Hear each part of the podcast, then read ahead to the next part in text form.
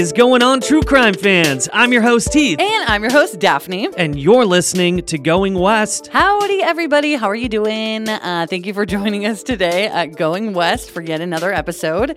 And big thank you to Amelia and Ava for recommending today's case. I wouldn't have heard about it without you guys. So thank you very much. Yes, thank you guys so much. But also, uh, I wanted to say thank you to everybody who has left us reviews, everybody who's been joining our Patreon. And speaking of Patreon, we just released a new episode on Melanie Ethier. Yes, she disappeared in 1996 in Ontario, Canada. That story is crazy because there are so many theories as to what could have happened to her, and her family is still looking for answers. So if you want to listen to her case and over 70 other bonus episodes, head on over to patreon.com slash going west podcast. And the link for that is in the description of this episode and all of our others if you guys want to check it out later or whatever. But uh, there it is. Also, since we're getting so close to that spooky season, I gotta remind you guys that the Dark Parts is coming back and officially Can we announce it? we can announce it. Let's do it. It's coming back on October 6th, so get ready. We've got a bunch of very creepy episodes for you guys. Yeah, that is our other show that we have 17 episodes of that we started a couple years ago and sadly had to stop because of timing issues. But we are coming back. Heath has been researching some crazy, crazy stuff. It's going to be spooky and fun. So get ready. Go subscribe now. The Dark Parts coming out October 6th. All right, guys, without further delay, this is episode 235 of Going West, so let's get into it.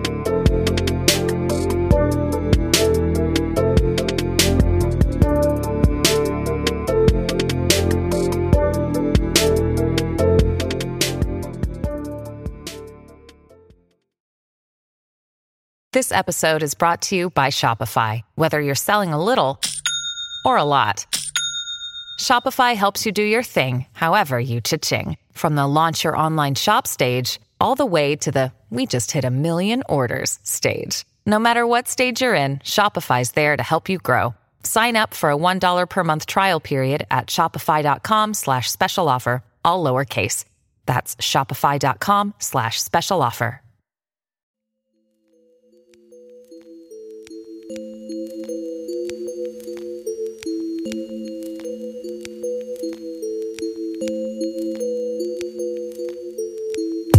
In August of 2017, a 22 year old film student in Philadelphia was murdered after a night out.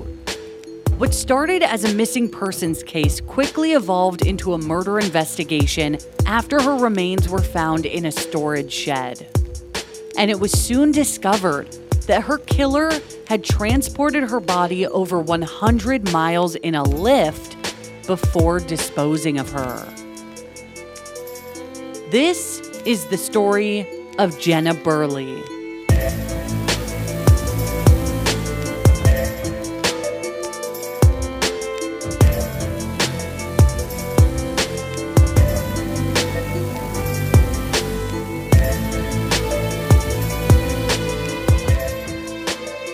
Jenna Nicole Burleigh was born on November 4th, 1994, in Harrisburg, Pennsylvania. The capital of Pennsylvania, Harrisburg, is a city of 50,000 people around a two hour drive west of the most populous city, Philadelphia. And Jenna was born to parents Jackie. I don't know if she is French and she says Jackie or if she says Jackie, um, but either or. And Ed Burleigh is her dad. And she was joined by her sister Janelle and two brothers named Jeb and Jacob. The family eventually moved to Harleysville, Pennsylvania, which is a suburb of Philadelphia with about 10,000 residents. And Jenna attended and graduated from Souderton Area High School in 2013. In her mom's words, Jenna was unapologetically herself. She continued with quote, Jenna was a loving, caring, compassionate, sassy, passionate person. All she wanted was peace in this world. Jenna was really known for her kindness, open mindedness, and devotion to social justice causes that she cared deeply about. She was very outspoken about her beliefs in the equal rights of the LGBTQIA plus community and devoted much of her time to marching, protesting, and volunteering for causes combating sexism, racism, and homelessness. She even had a blog where she shared the causes about which she was most impassioned, and according to her obituary, she was also an avid animal lover, especially of her two family dogs, Jay and Coda. A childhood friend of Jenna's, Davis Trin, with whom she also attended college, told a university publication, quote, Jenna was a free spirit. She was so open with everyone and didn't care who you were or what your past was. As long as you treated her and everyone right, she was cool with you. Jenna was always there for me. When I had relationship problems, she was there. When I needed help with a film or photography project, she would be the first one to volunteer. She was an extremely helpful person. I think people will miss her personality the most.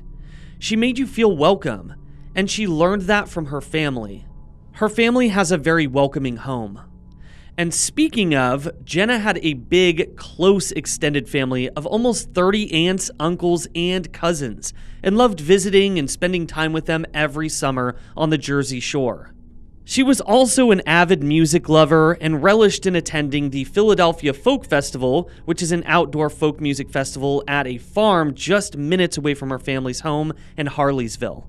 So, after graduating high school, Jenna obtained her associate degree in liberal arts from Montgomery County Community College in Bluebell, which is about 20 minutes away from her hometown. So, very close by. Uh, you know, definitely a smart move. And then she went on to transfer as a junior to Temple University in Philadelphia, majoring in film and media arts because she loved film and just being creative. Founded in 1884, Temple University is a public research university in the sprawling urban neighborhood of North Philadelphia. The university is known for having an inordinate number of celebrity graduates, such as the late Bob Saget, Daryl Hall, and John Oates of the pop duo Hall & Oates, Diplo, and many others. God, love Hall & Oates. yeah, of course. In August of 2017, 22-year-old Jenna had just started her junior year as a new student at Temple University. On the evening of Wednesday, August 30th, 2017, Jenna's dad had dinner with her before dropping her off with her friend Davis near Temple's campus in North Philadelphia to just go out for the night and this would be the last time that he would ever see his daughter. Jenna and her friends wound up at Pub Webb, which is known as like a lively college bar just blocks from Temple University on Cecil B. Moore Avenue. Google's description of this place is, quote, hopping university hangout offering burgers, cheesesteaks, and more, plus live music and games on TV. It was there that Jenna met 29 year old Temple student Joshua Hupperterz, who was from Lansdale, Pennsylvania, about an hour from Philadelphia. Although Joshua was seven years older than Jenna, he was also a junior, having transferred from Lackawanna College in 2014 after studying marketing and finance. According to his LinkedIn, he was working as a promotions assistant at a local restaurant and was studying advertising and risk management with a minor in economics and marketing.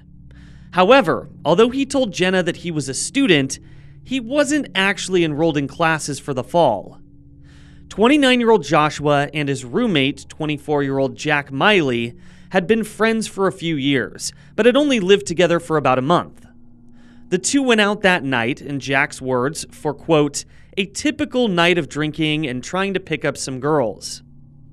Joshua and Jack started at Maxi's Pizza on campus, then tried to get into another neighborhood bar, and they were denied entry, although Jack didn't really specify why. Then the two wound up at Pub Webb with Jenna and her friends. At 2 a.m., after closing down the bar, Joshua and Jenna were seen by witnesses and on surveillance cameras in the neighborhood walking to Joshua's apartment near the intersection of 16th Street and Cecil B. Moore Avenue, just down the block from Pub Webb. So, with this information, we can imagine that the two hit it off enough to, you know, want to continue hanging out at Joshua and Jack's place by themselves. Now, Jack recalls leaving before Joshua and Jenna around 1 a.m. But remember, Joshua and Jenna stayed till after the bar closed. And he said that he went straight to bed. Jack did, the roommate. He also remembered having drank between 12 and 15 beers and taken six shots and a Xanax. Jesus. Yeah, so he would have been like probably very much passed out asleep when Josh and Jenna arrived, you would think? I mean, yeah. I I mean, I couldn't even drink 12 beers, let alone, you know, another 6 shots and then taking Xanax. Yeah, I, I don't know how this man lived. really, it's a lot.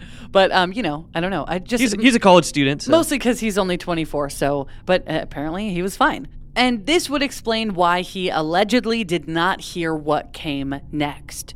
So, two hours after Joshua and Jenna left the bar and arrived to his apartment, so at 4 a.m., a female neighbor of Joshua and Jack's reported hearing screaming.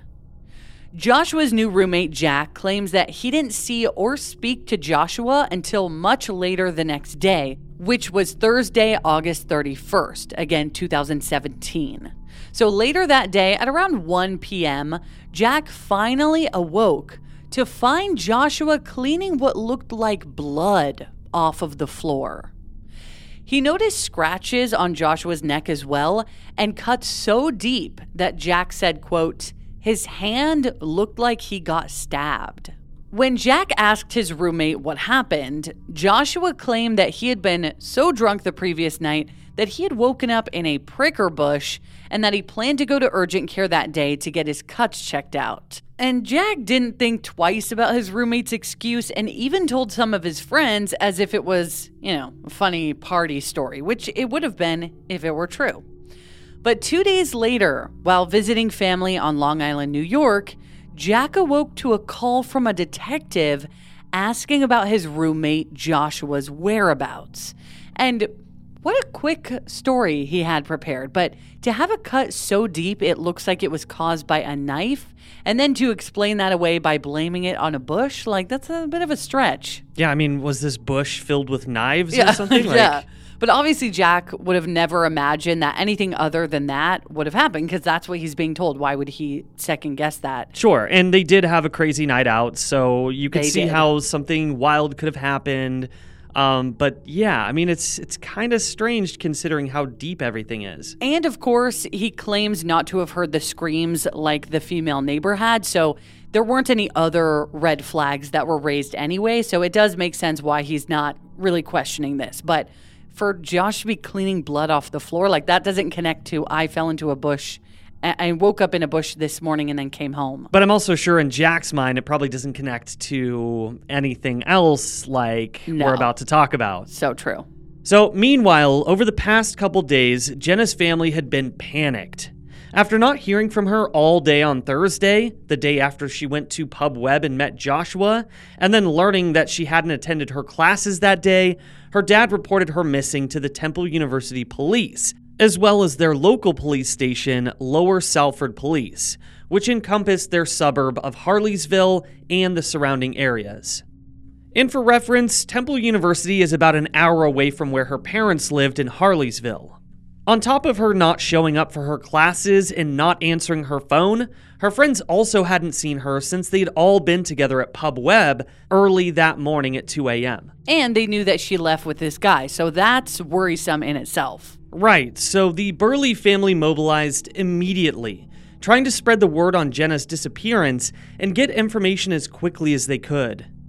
Jenna's sister Janelle posted a picture of Jenna to Facebook along with her cell phone number and the message Hi everyone, my sister Jenna Burleigh has been missing since Thursday morning. She was last seen leaving Pub Webb in Philadelphia by Temple University at 2 a.m. on Thursday morning. If anyone has seen or heard from Jenna, please let me or my dad know. Please share this post if you're in the area. Thank you. And this post was actually shared over 20,000 times. which is amazing. And this is such a hard time in an investigation and just general search. And we see this all the time like people posting that their siblings or friends or children who've been missing for just about a day. And luckily, a lot of them are found safe within just a couple days of posting, but you have to do this because time is of the essence. If that's one of the biggest things I've learned, you know, doing this podcast is that time is really, really valuable and you have to jump on these things like as soon as possible. So true, but unfortunately, a lot of the times as well, even no matter when you jump on them, it's too late. So sadly, that that is the case here. But her family really tried. And on top of Jenna's sister posting to social media, Temple University police sent out an email to all student email addresses asking for information about Jenna's disappearance. And her brother papered the campus with homemade missing posters, which is really cool of the university police to do this, especially with her having gone missing in the campus area when other students could have been out as well super smart. Absolutely. And, you know, this just helps other students kind of recognize or maybe possibly remember something from that night. Yeah, and maybe save other students if somebody suspicious is out there. Sure. So, as this news was coming out about her disappearance, this concerned roommate Jack, since he remembered her from the bar and also recalled his roommate cleaning up blood. Oh, I can't imagine what Jack was thinking. Right. Knowing, you know, obviously the blood threw him off at first, but then to know that this college student is missing, yeah, And- making that connection. Yeah, putting the pieces of the puzzle together. That must have just been horrifying. And he felt like there could be a connection. So Jack reported that he had seen his roommate cleaning up blood to the police, who obtained a search warrant for the apartment almost immediately. Because by the end of the day after she had last been seen, on uh, the evening of Friday, September 1st, 2017, police searched the home of Joshua Hupperterz and Jack Miley. And not only did they find droplets of blood on the kitchen sink, rear door, and the trash can lid, but unrelated to Jenna's disappearance, found Joshua to be in possession of $20,000 in cash and as many as 15 pillowcase sized bags of marijuana. That's a lot of weed. That is a ton of kush. And recreational marijuana use is still illegal in Pennsylvania, so he was probably, you know, selling weed. Yeah, not looking good for him. So while Joshua had no history of violent crime or crimes against women, he did have a bit of a sordid past. And let's talk about that. So, in 2011, six years earlier, when he was about 18, Joshua pled guilty to possession of drug paraphernalia. And two years later, in 2013, he stole a car as well as broke into a home in Scranton, Pennsylvania, stealing electronics, credit cards, laundry detergent. I don't know why you would steal laundry detergent, and a half keg of beer. So, he did have some charges against him from the past. But back to the present. The day after police searched the apartment, on Saturday, September 2nd, 2017, authorities had compiled enough evidence from the search to bring him in for questioning. But they were, of course, unable to locate him. That's when Detective Edward Waltimate of the Temple University Police contacted his roommate Jack Miley by phone, informing him that via eyewitness testimony from Pub Webb that night and surveillance footage from around the neighborhood, Joshua had been the last person to be seen with Jenna Burleigh before she disappeared. When you need mealtime inspiration, it's worth shopping Kroger, where you'll find over 30,000 mouthwatering choices that excite your inner foodie. And no matter what tasty choice you make, you'll enjoy our everyday low prices, plus extra ways to save, like digital coupons worth over $600 each week. You can also save up to $1 off per gallon at the pump with fuel points. More savings and more inspiring flavors make shopping Kroger worth it every time. Kroger, fresh for everyone. Fuel restrictions apply. Sometimes Daphne and I are doing research for Going West, and we subscribe to different newspapers from all around the country, and then we forget to unsubscribe. But that's exactly why we love Rocket Money. Rocket Money is a personal finance app that finds and cancels your unwanted subscriptions, monitors your spending, and helps lower your bills so that you can grow your savings. You'll be able to see all of your subscriptions in one place, and if you see something you don't like, Rocket Money can help you cancel it in just a few taps. It is seriously that easy. And that's why Rocket Money has over 5 million users and has saved a total of $500 million in canceled subscriptions, saving members up to $740 a year when using all of the app's features. Stop wasting money on things that you don't use. Cancel your unwanted subscriptions by going to rocketmoney.com slash going west. That's rocketmoney.com slash going west. rocketmoney.com slash going west. Detective Woltimate urged Jack to call Joshua and encourage him to come forward to be interviewed. And this must have been insane for Jack, considering they had been living together for just a month, even though they had known each other for a few years. But still, it's not like he had a ton of, lev- of leverage here, sorry, just being his kind of more casual friend. But he did everything he could to help. But yeah, exactly. And I'm sure he's like, what the fuck, dude? Like, we are roommates, we live together, and now you're putting me in the middle of a police investigation? Like, come on. And it did take a few tries, but Joshua did eventually answer Jack's phone call. He told Jack that he was in North Carolina, so two to three states away and over 400 miles away, or 650 kilometers. Sorry, 650 kilometers. and that he had a simple explanation for the blood and his injuries. He had cut his hand on a broken cereal bowl. Story change. Like, Yeah. Oh, yeah, that thing I said about the bush. No, that was cereal. My mistake. that ain't what you told Jack to What? begin with, my guy. like, why would you? Mm, mm, I just can't. I can't deal with the story changes. Nope. And this would make things tougher knowing that he was out of state and knowing that the police were looking for him, because he could run at this point. While police searched for Joshua to question him further, they inspected the residence of his mother in Jenkintown, Pennsylvania, which is a suburb of Philadelphia, about a 40 minute drive from campus, and seemed particularly interested in the garage at the back of the house. And it's definitely not a stretch to think his parents or family could have or could have answers. Sure. And, you know, could have knowingly or unknowingly helped him, even though he's 29. So worth a check. Definitely.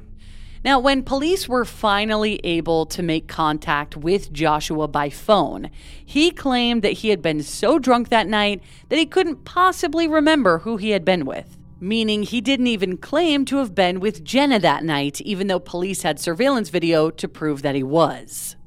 Within just a day of Joshua fleeing, police then located Joshua, but he wasn't in North Carolina, or at least not anymore.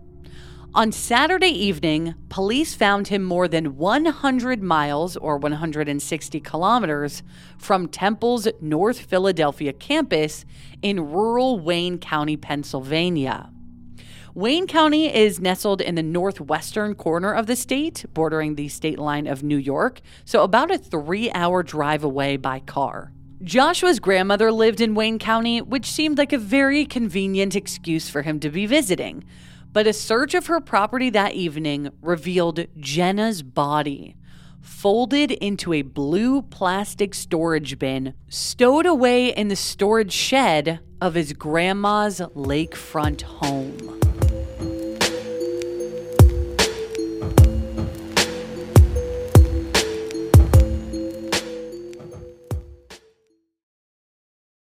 And I are major sufferers of seasonal allergies. They are the worst. It can even be difficult to host this show when our noses are all clogged up.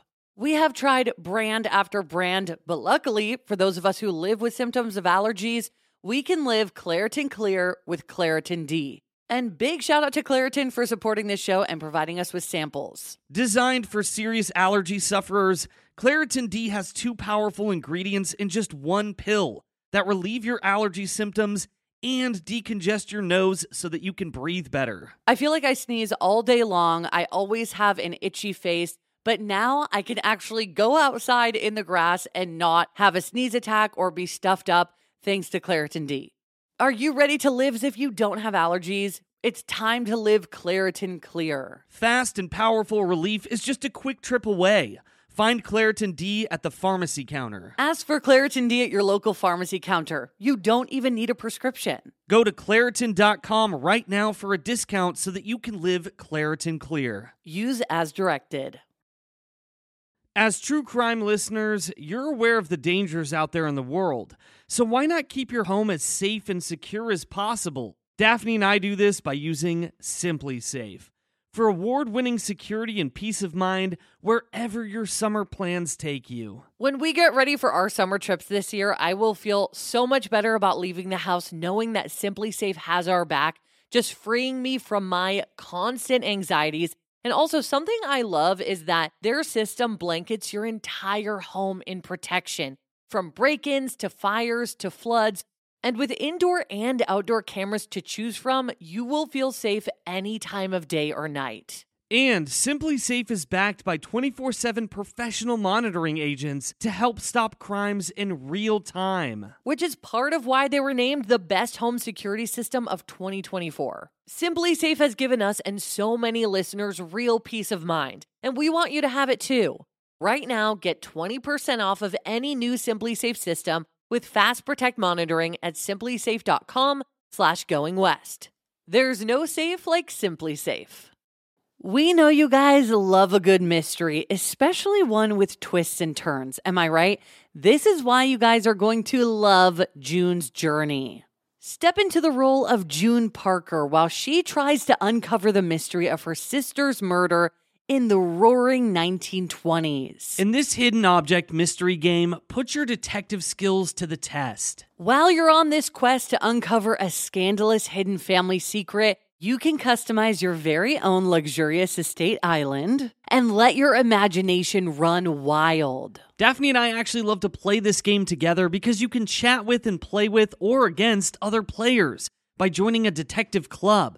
You'll even get the chance to play in a detective league to put your skills to the test. It is truly so much fun. You guys are going to love it. So, what do you think? Can you crack the case? Download June's Journey for free today on iOS and Android. When you make decisions for your company, you always look for the no brainers.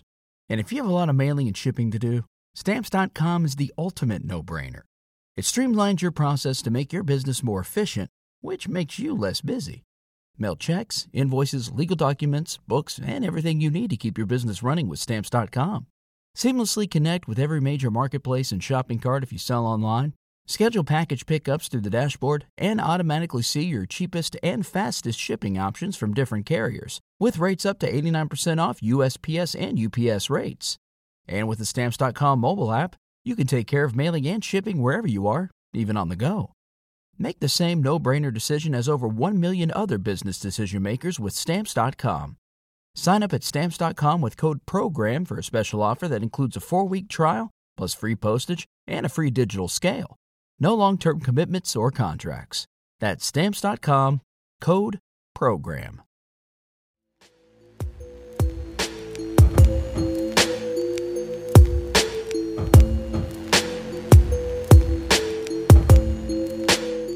On Sunday, September 3rd, 2017, so three days after Jenna was last seen, 29 year old Joshua Hupperterz was officially charged with the murder of Jenna Burleigh, along with tampering of evidence, abuse of a corpse, and drug related charges due to all that marijuana that police found in his apartment. And with all of this, he was held without bail. Jenna's loyal family, friends, and peers were devastated by this discovery, and many took to social media to share their grief. One friend wrote, quote, Jenna had love for everyone, no matter who they were. She fought so hard for the rights of everyone and loved harder than anyone I have ever known. Her dad posted on Facebook updating the massive amount of supporters garnered by his and his family's pleas for information. He said, quote, our beautiful angel Jenna is in heaven. Now I know for sure that you can have a broken heart. Outcry echoed around the campus as well, and Jenna was honored with multiple vigils and memorials put on by friends, family, and student groups both on and off campus. Student government issued the statement, quote, "We are devastated and heartbroken to hear that her life has been cut short." It was then that character testimonies started coming in regarding Joshua's sketchy behavior and off putting personality. A fellow junior, Sharmila Chowdhury, claimed that she had known him for the whole time that he had been at Temple and that he had always been friendly to her, but also made her feel uncomfortable. She stated, quote, I'm not surprised that he did this because he made me feel sick to my stomach when I was in his presence. Wow. That's like a that's a strong statement. that is a strong statement. You literally make me physically sick, you piece of shit. But I feel like like there are people that do that and you don't know what it is, but something about them is Yeah. just off. And even if they're nice, you're like something. You're actually really good at picking up on that. I'm very Do you remember that? You know that that one guy from a few years ago. No, I have no idea what the hell you're talking So we'll talk about it later. Okay. I don't want him to listen to this. I don't think he would, but anyway. Okay, so um Sharmila also remembered him offering her drugs on numerous occasions and knew him to sell them as well, which we know that he did. Aside from sexualizing and objectifying women, Sharmila called him, quote, arrogant and narcissistic, adding, quote, I just feel so awful that Jenna had to be the victim of all of this. It breaks my heart because this beautiful girl who just transferred to Temple University a week ago, bright, ambitious, motivated, passionate, and he had to ruin that for her. She had her whole life ahead of her. Jack and Joshua's neighbor, Natalie, the one who recalls hearing screaming the night of Jenna's death, also added that she had caught Joshua in lies multiple times. So, according to his LinkedIn, he was a member of the TKE fraternity on his campus, but a former member of that fraternity told an online publication, quote, regardless of his LinkedIn profile, this person was never a part of the TKE fraternity at Temple. They're like, bro, no, you fucking weren't. What a weird thing to like put on your LinkedIn profile. Like, like Yeah. it's not like, oh, you just told somebody you were in a fraternity, which would be weird to do anyway if you weren't, but you literally put it like on your stuff. Yeah, well, we know that he's narcissistic. We know that he's arrogant. So he's probably thinking that this is somehow going to get him points. Right. But just the fact that the fraternity came out and said, like, nah, dude. It's just No, embarrassing. that's just embarrassing. So he also told Natalie that he was on the Temple men's soccer team, which was also not true, and that his dad had been a professional soccer player, which is also not true. So this guy's just a big liar. In fact, in 1993, when Joshua had been just four years old, his father, Octavio Hupperterz, uh, that's such a hard name to say, is. Octavio Hupperterz, was found murdered on Queen Street in Philadelphia. His hands had been tied, he had been shot in the back of the head, and then wrapped in a trash bag and discarded. As far as we could find, no one was ever charged with his father's murder. But ironically, the family lived just minutes away from where Joshua would eventually kill Jenna. Yeah, so this guy is just like a pathological liar. And also to lie to Jenna that he was a student. Like, was that some creepy ruse to get a younger woman into his bed? And it's always shocking to me, too, when someone who has experienced a murder or something crime related like this does that unto someone else. Yeah, because they kind of know that pain. But it's weird that you'd want to give that pain to somebody else. Like, this makes me somewhat, eh, in a weird way, think of the Stayner brothers. Oh, absolutely. We covered the Stayner brothers in episode 17 of Going West, so it is an old one and totally different cases. But with Steven Stayner being kidnapped as a kid, and then have the fam- the family go through so much with that, and then his brother Cary put other families through that years later when he murdered multiple people. So I don't know if it's some weird psychological connection, but it's still really shocking It when is. that happens. Absolutely.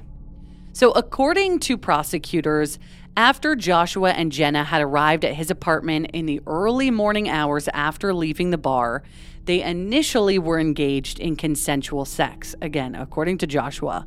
But at some point, it had turned non consensual. And when Jenna had told him to stop, he had not only kept going, but became angry with her.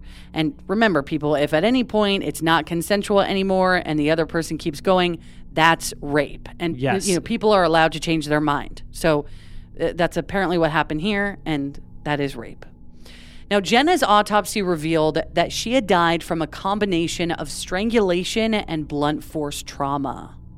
According to prosecutor Jason Grinnell, uh, she was killed because she, quote, had the audacity to say no. After bludgeoning and strangling Jenna, Joshua sloppily cleaned up the murder scene and loaded her body into a blue plastic storage tub in which she was eventually found, remember, at his grandmother's house. Later that day, after telling his roommate Jack a fake story, Joshua went to his mother's house in Jenkintown and stowed the bin in her garage briefly. So it was kind of a good thing that police did check his mother's house because obviously he moved the bin, but it, it had been at his mother's house at one point. It- yes, it was. And so the following day, Joshua called a Lyft. As most of us know, the, the car service that's like Uber. Yeah. Um, and he called this back at his apartment.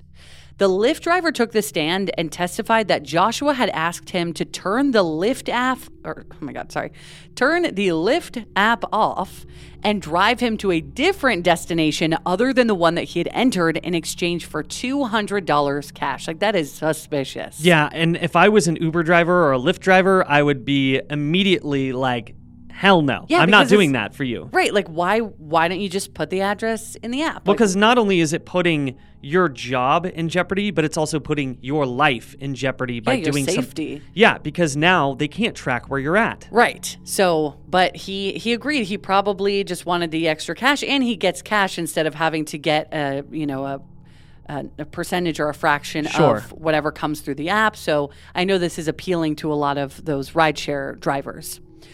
Um, so when they arrived in Jenkintown, Joshua went into his mother's garage and emerged carrying the blue storage bin along with an elderly man. They placed the bin in the back of the Lyft driver's car, meaning so somebody else helped him do this. Like Yes. somebody in his family helped him do this.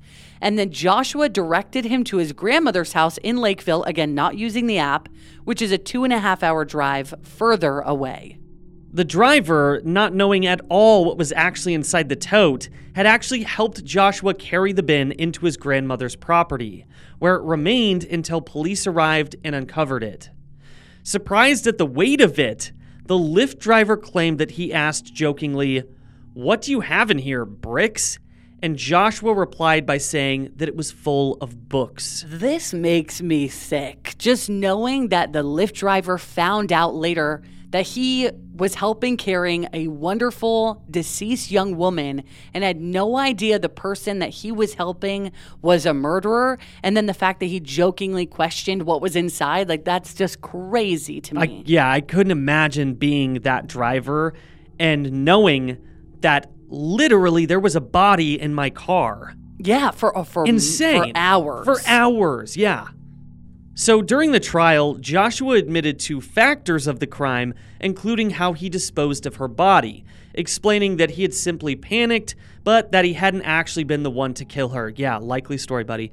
And he and his defense team tried to pin Jenna's death on his roommate, Jack. insanity. I mean, the audacity of that. This Jack guy. dealt with so much in this this whole situation, and just to try to pin it on him, like, are you kidding? And he was trying to help police the entire time, and now you're no, no, no, no, no. Wild. Prosecutors, however, poked holes in this theory, claiming the DNA evidence found throughout the apartment, as well as Joshua's erratic behavior in the days following Jenna's disappearance, clearly placed the blame on him. And who was the one who had cuts and gashes on them?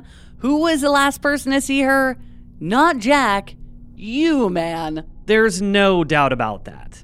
And in the end, the jury sided with the prosecution. And on Thursday, January 10th, 2019, after less than two hours of deliberation, 30 year old Joshua Hupperterz was found guilty of the first degree murder of 22 year old Jenna Burleigh.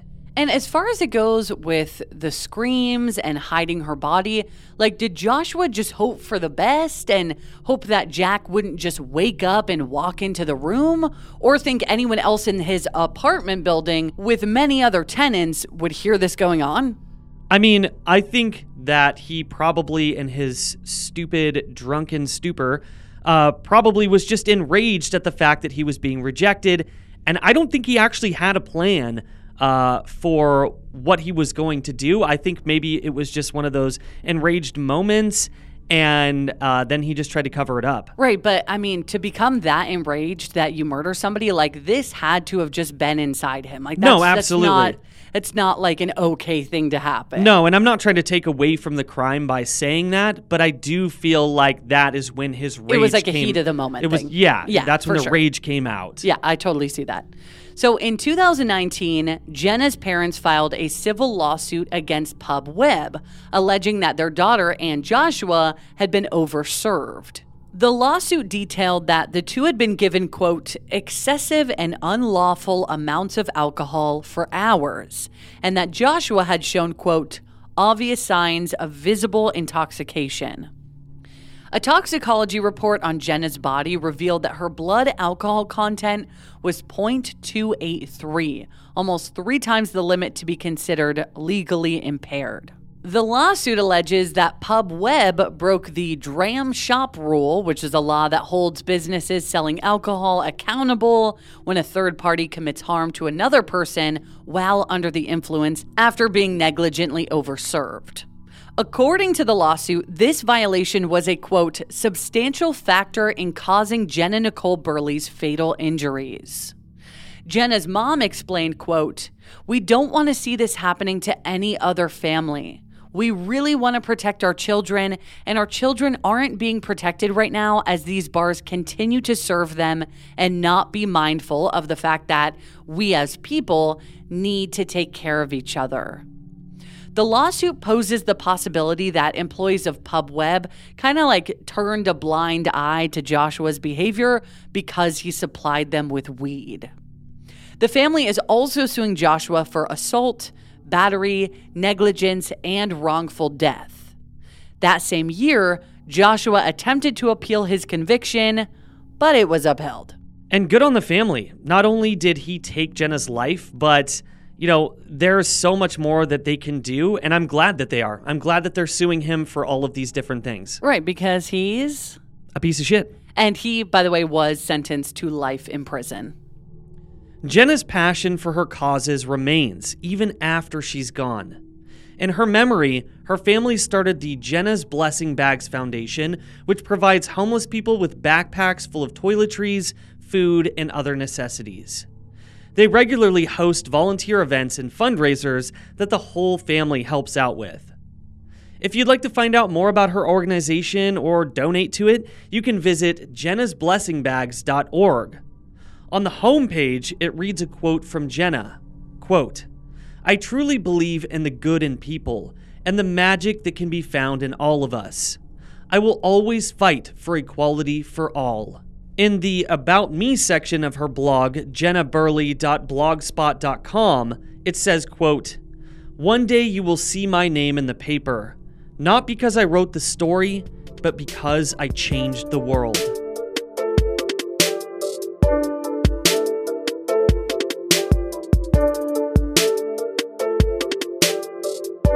Thank you so much, everybody, for listening to this episode of Going West. Yes, thank you guys so much for listening to this episode. And on Friday, we'll have an all new case for you guys to dive into. What a horrific story. I mean, Jenna just genuinely seemed like such a wonderful person who cared so much about other people.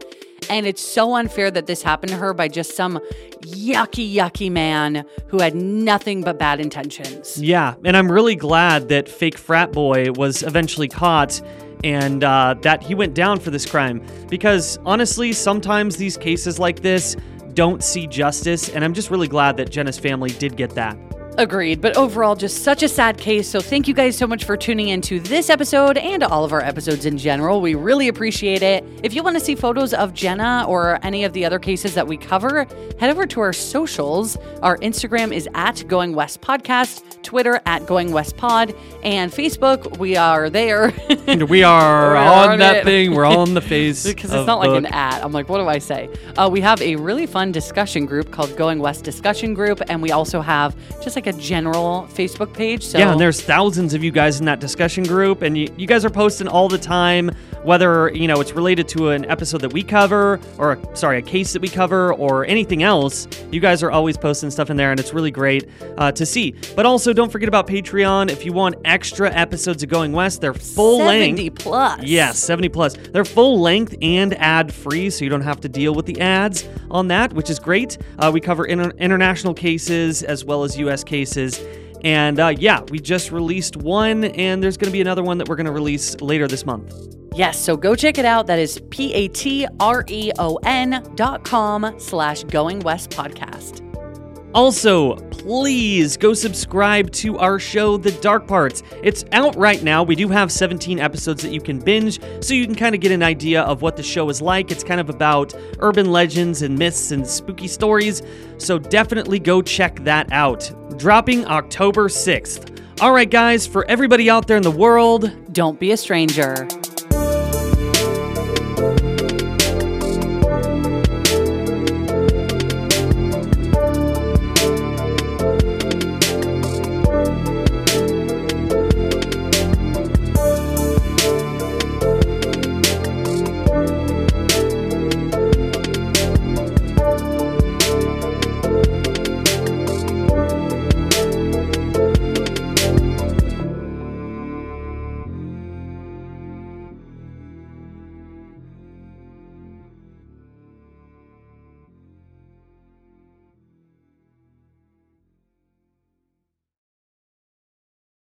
This is the story of the one. As head of maintenance at a concert hall, he knows the show must always go on. That's why he works behind the scenes, ensuring every light is working, the HVAC is humming, and his facility shines. With Grainger's supplies and solutions for every challenge he faces, plus 24 7 customer support, his venue never misses a beat.